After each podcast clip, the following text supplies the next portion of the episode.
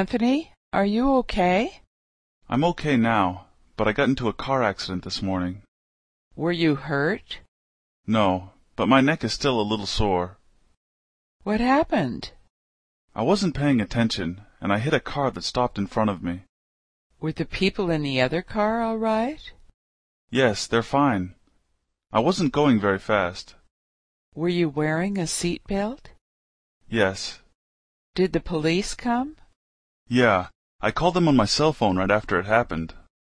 Do you want me to drive you home? No, I need to go get my car fixed this afternoon.